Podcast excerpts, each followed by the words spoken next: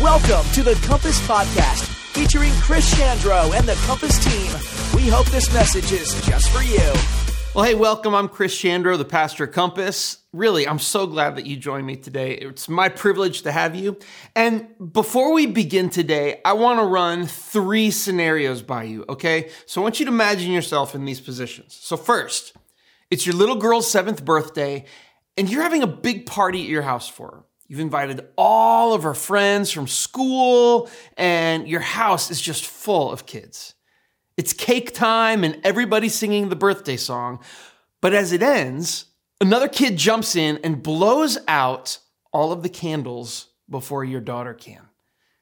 And she looks at you as tears start forming in her precious little eyes because she didn't get to make a wish and blow out her own birthday candles.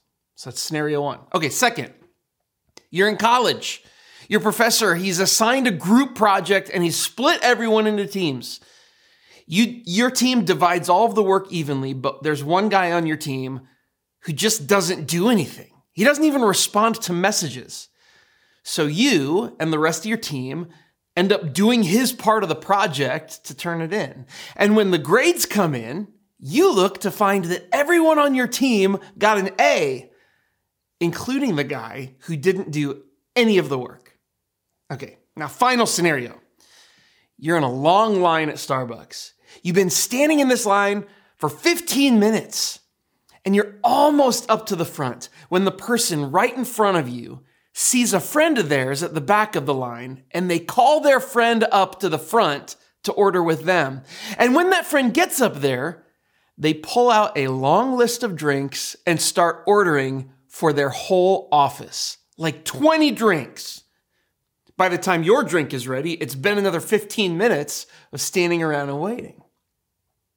Okay, now, having heard these three scenarios and imagined them happening to you, how do you feel right now?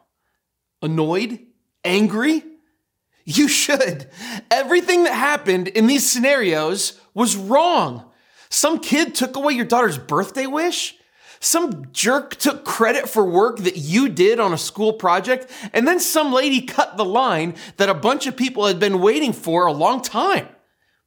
What they all did was objectively wrong.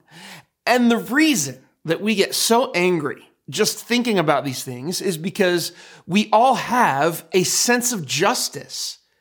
That there's right and wrong, and if you do the wrong thing, there should be a penalty, some sort of punishment for it. Now, these examples that I gave, honestly, they're just small things that most people could write off as not that big a deal or even just ignore totally.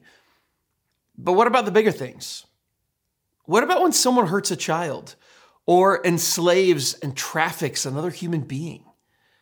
What about when someone kills another person in cold blood? We don't just look past those things.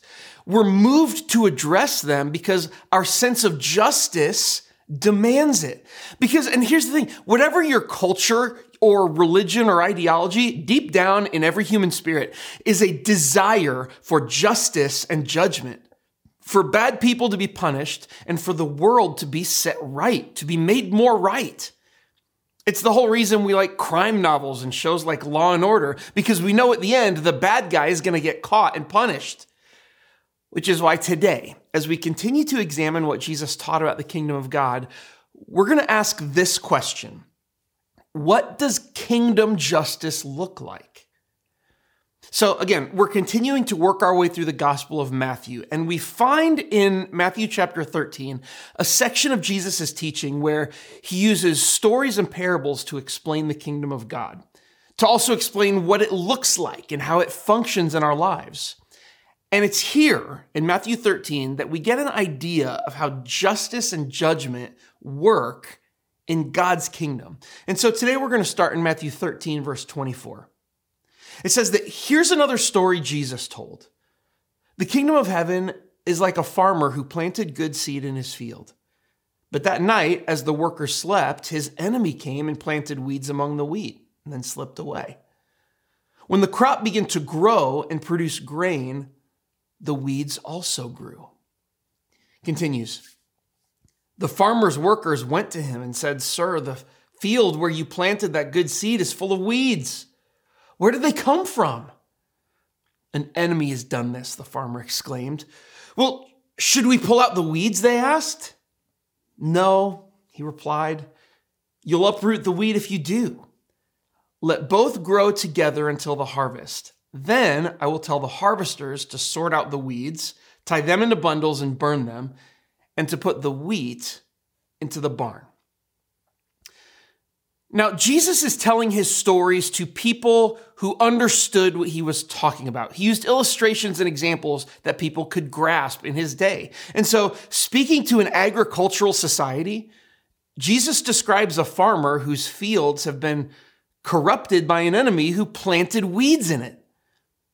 Now, this goes without saying, but weeds are not a good thing in crop fields. Weeds compete with the crop plants for essential things like, like water and nutrients from the soil and light. And as a result, the more weeds you have, the less your crop yield is going to be. And because of that, it's important to remove weeds as soon as possible if you want to get a high yield from your crop. Now, this is something farmers have known for generations. I mean, this is cool, but look at how modern technology has even adapted to help farmers today. These robots identify each plant they hover over. They decide whether to fertilize or kill it. And then, using sub centimeter precision, it shoots it with the necessary product. This allows it to use 95% less chemicals than traditional spraying techniques. One thing to understand about our robot and how it interacts with plants is that it'll actually remember every single plant. As the robot rolls over a field, high res cameras scan every single plant and create a digital copy of the whole farm. This allows the robot to geolocate each plant. We're really farming at the centimeter level basis here, so this is allowing us to farm every plant individually. Every single plant? How many plants are in here? Probably 4 million. So, if getting rid of weeds early is so important that farmers are using technology that can squirt herbicides onto weeds while they're teeny tiny, why did the farmer in Jesus' story tell his workers to let the weeds grow? I mean, that just doesn't make any sense. It certainly didn't make sense to Jesus' disciples because they had to ask Jesus for an explanation later on. I mean, look at Matthew 13, verse 36. Then, leaving the crowds outside, Jesus went into the house, and his disciples said, Please explain to us the story of the weeds in the field. And so Jesus replied, The Son of Man is the farmer who plants the good seed. The field is the world, and the good seed represents the people of the kingdom. The weeds are the people who belong to the evil one. The enemy who planted the weeds among the wheat is the devil, and the harvest is the end of the world and the harvesters are the angels. So Jesus is making all these like one to one connections from his story, right? But he continues Just as the weeds are sorted out and burned in the fire, so it will be at the end of the world. The Son of Man will send his angels, and they will remove from his kingdom everything that causes sin and all who do evil. And the angels will throw them into the fiery furnace where there will be weeping and gnashing of teeth. Then the righteous, will shine like the sun in their Father's kingdom. Anyone with ears to hear should listen and understand. Now, there's a lot that we could unpack here from the devil and his angels to the end of the world and hell. And, and, and we're going to look into some of these things as we continue on in this series talking about the kingdom. But today I want to focus on what I think is the central idea that Jesus is talking about justice, judgment, and how justice and judgment work in the kingdom of God. And I think there are three takeaways from this surprising story that Jesus tells that, that I think can help us understand how radically different the kingdom of God is from the kingdoms of this world. And the first thing I want you to see is that in the kingdom, wheat and weeds are treated the same. When the farmer when he gathered his workers together and when he told them to let the weeds grow with the wheat, he was putting both weeds and wheat on equal footing. I mean, think about it. They're both going to get the exact same treatment. The weeds would get the same nurturing and care as the wheat did. The weeds are going to get the same sunlight, the same irrigation. They're going to get the benefits of the same fertilization. But if weeds are bad, it doesn't seem fair that they get the same benefits as wheat, does it? I mean, I'm wheat. I waited for my birthday. I did my homework. I stood in line. Those people are the weeds. They're the people who blow out other people's candles and, and let other people do their homework and cut in line at Starbucks. They're the ones who should be weeded out. They shouldn't be rewarded. But the problem is, is that everyone thinks they're wheat. I mean, no one thinks they're a weed. And when you think you're wheat, it becomes easy to judge everyone else as a weed and to treat them like one, which is why Jesus said this in Matthew chapter 7, verse 1 through 2. Do not judge others, and you will not be judged. For you will be treated as you treat others. The standard you use in judging is the standard by which you will be judged. Wheat and weeds are treated the same in the kingdom of God, which is why Jesus gave us the simple, easy to understand command to treat others the way we want to be treated, regardless of what they are, what they believe, or how they live. Now it's weird because what Jesus is saying is not very evangelical. Because in, in the modern church, we've gotten so comfortable building access to the kingdom of God around a person's perceived worthiness. If you agree with and follow, you know, this list of doctrines, then you can have a seat at the table. And if not, we're going to pull you like a weed because this field is for wheat. And that religious mindset that existed. It was around when Jesus told this story because the religious Jews of Jesus' day, they thought they could achieve holiness by separating themselves from everyone and everything that was impure. But that's not Jesus' way. See, in the kingdom, wheat and weeds are treated the same. Whether you you are wheat and I'm a weed or vice versa, it's not our place to judge. We just love others. Which leads us to our second takeaway. In the kingdom, only Jesus gets to judge. The reason we don't get to judge others is because that's exclusively his job, not ours. Look at how James wrote it in James 4:12. God alone who gave the law is the judge. He alone has the power to save or destroy. So what right do you have to judge your neighbor? Again, this isn't a very evangelical sentiment of Jesus because many in the religion that's been organized around him have become experts in making judgments about others. But the fact is, we don't have the right to do that. That's his responsibility. And the judgment of Jesus, I mean, it is good news because the world is broken. Evil is real and people do evil things. And justice must be at the heart of God's kingdom because evil has to be confronted, along with those people who have given their lives to profiting from it and bringing devastation to other people's lives as a result. But that judgment is Jesus' job, not ours. We don't get to decide who gets to be in the field and who doesn't. All we get to do is grow in the field and do everything in our power to be wheat. Which actually brings us to our final takeaway. In the kingdom, delayed judgment allows people to change. Why does justice seem to take so long in the kingdom of God? I mean, you'd think that he would be even more active in weeding out the evil from among us so that we could all be pure and holy, right? But that's not how his kingdom works. And here's why. Look at what the apostle Paul says in Romans chapter 2 verse 1. You may think you can condemn such people, but you are just as bad and you have no excuse. When you say they are wicked and should be punished, you're condemning yourself. For you who judge others do these very same things.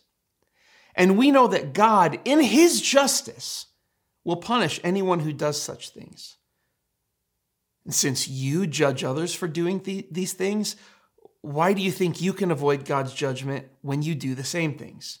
And get this don't you see how wonderfully kind, tolerant, and patient God is with you. Does this mean nothing to you?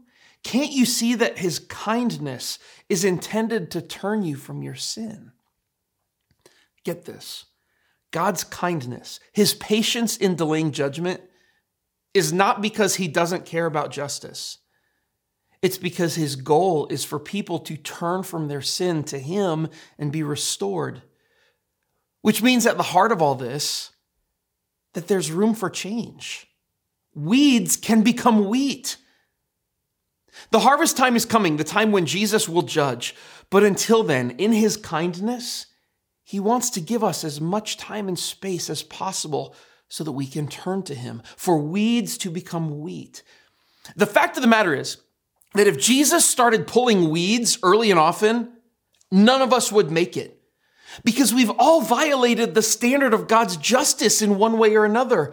But God, in his patience, he withholds judgment to give us time to become wheat. And then he calls us to give other weeds the exact same opportunity. Do you notice that the farmer didn't pull up the weeds because he said that it would have also harmed the wheat? It's almost as if Jesus thought that the real danger to people in his kingdom was becoming judgmental and, and excluding others. As kingdom people, we can fully expect that right and wrong, truth and falsehood, virtue and vice, that these things will exist and even intermingle until Jesus returns.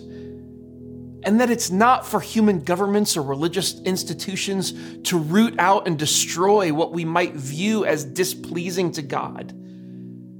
Jesus makes the judgment calls about other people, not us and his kingdom people, as his kingdom people, our role is to seek the same nourishment and growth of those around us that we seek for ourselves. And we don't need moral clarity about whether someone is wheat or a weed to do that. So may we, as followers of Jesus, put aside the desire to weed out the church we aren't qualified to tell the difference between wheat and weeds anyway, especially when we know that the patience and love of God allows one to become the other. May we remember that in the kingdom, wheat and weeds are treated the same, that only Jesus gets to judge, and that his delayed judgment actually allows people to change. And as we live this out, may his kingdom come on earth as it is in heaven. I'll see you next time. Thank you for joining us at Compass. We hope you enjoyed this podcast. If you have any questions about Compass or this message, contact us at our website, www.compassbn.com.